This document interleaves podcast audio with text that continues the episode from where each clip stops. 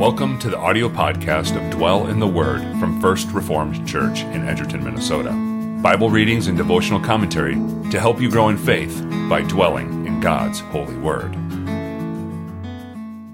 Welcome to Dwell in the Word. Today is Friday. It is August 20th, and today we're going to be looking at 1 Corinthians chapter 1 verses 26 through 31. But first, a prayer for illumination from Hughes Oliphant Old. Let us pray. Blessed God, eternal goodness, righteousness, and truth forever. Blessed you are, God and Father of our Lord Jesus Christ. Grant to us that pure and holy Spirit, that our hearts may be right, with your law written on them, that the inspiration of our thoughts may be true, and all our ways truly righteous. Pour down your Spirit, that we might be lifted up into your presence, that we might dwell in righteousness, and live forever, bathed in your truth. Through Jesus Christ our Lord. Amen. Okay, as I said, we're in 1 Corinthians chapter 1, today verses 26 through 31. Hear the word of the Lord. For consider your calling, brothers. Not many of you were wise according to worldly standards. Not many were powerful. Not many were of noble birth. But God chose what is foolish in the world to shame the wise. God chose what is weak in the world to shame the strong. God chose what is low and despised in the world, even things that are not to bring to nothing things that are, so that no human being might boast in the presence of God.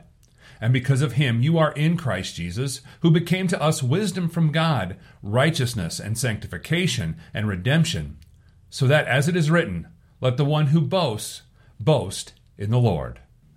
What we have read today continues some of the thoughts from what we read on Wednesday. But I want us to take a look at where this is all leading. Look at that last line in verse 31 let the one who boasts boasts in the Lord. All of this idea that Paul is putting forward here is this idea that God is taking those who can't do for themselves and he is doing for them, and he is raising them up to be his people. And so I'm drawn back to an idea that Martin Luther taught the idea of the theology of the cross versus the theology of glory.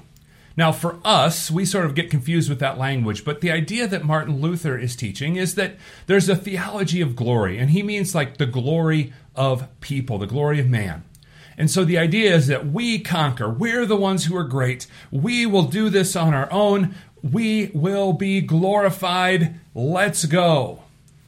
But then there is actually the theology of the cross the idea that God is glorified in weakness, that God takes the foolish and makes them wise, that He takes those who are seen as low in the world and raises them up. That is what God does for us in the cross. And, and we see this in the cross itself, right?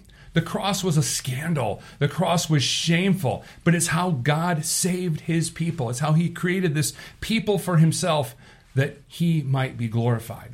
And so we see this idea here. Not many of you were wise according to worldly standards. None of you had glory in and of yourself. Not many were powerful. Not many were of noble birth. Not many started out this life uh, at the top of the heap, right? But God chose what is foolish in the world to shame the wise. God is taking that which is low and bringing it up because He is a God who builds people up through faith in the Lord Jesus Christ and he brings them to salvation. We have to be low to be saved because we have to understand that we can't save ourselves. We have to understand that we are incapable. We have to understand this because otherwise we will think that we can somehow save ourselves. And so we read in verse 28 that God chose what is low and despised in the world, things such as the cross even things that are not to bring to nothing things that are those things that are that are low and have nothing of value within themselves those things that are despised those are the things that are going to bring to nothing those things that are high and exalted in the world and why is that so that no human being might boast in the presence of God in the presence of God, we are incapable of boasting because we cannot save ourselves. We are sinners. We need His grace. We need His mercy. We need that theology of the cross. We need God coming down to us and pulling us out of the mire and bringing us up to Himself. That is what we so desperately need.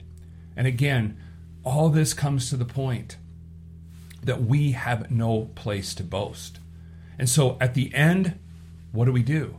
If we're going to boast, we're going to boast in the Lord because He is the one who has rescued us. He is the one who has saved us. And so as we think about what this passage means for us, it's, it's important that we always remember that we come from lowly stock, that we come as sinners who were dead in trespasses and sin, and God comes down to us and rescues us because then we will remember that we boast in the Lord and we can proclaim the gospel saying, We were weak, but God has made us strong. And so may we step out into the world daily, remembering that we were weak in and of ourselves and God has made us strong, that we might proclaim, that we might boast in the Lord, that others might hear this amazing news that we have been rescued by His grace, we've been saved from our sin, and we have salvation and the forgiveness of sins. Let us go to prayer. Merciful Father, we praise and thank you for the grace that you have shown to us in Christ. You have chosen to take the weak in the world to shame the strong. You choose that which is low and despised in the world to bring to nothing the things that the world exalts. May we never boast in anything but the work of Jesus on our behalf, through which we are saved by grace through faith.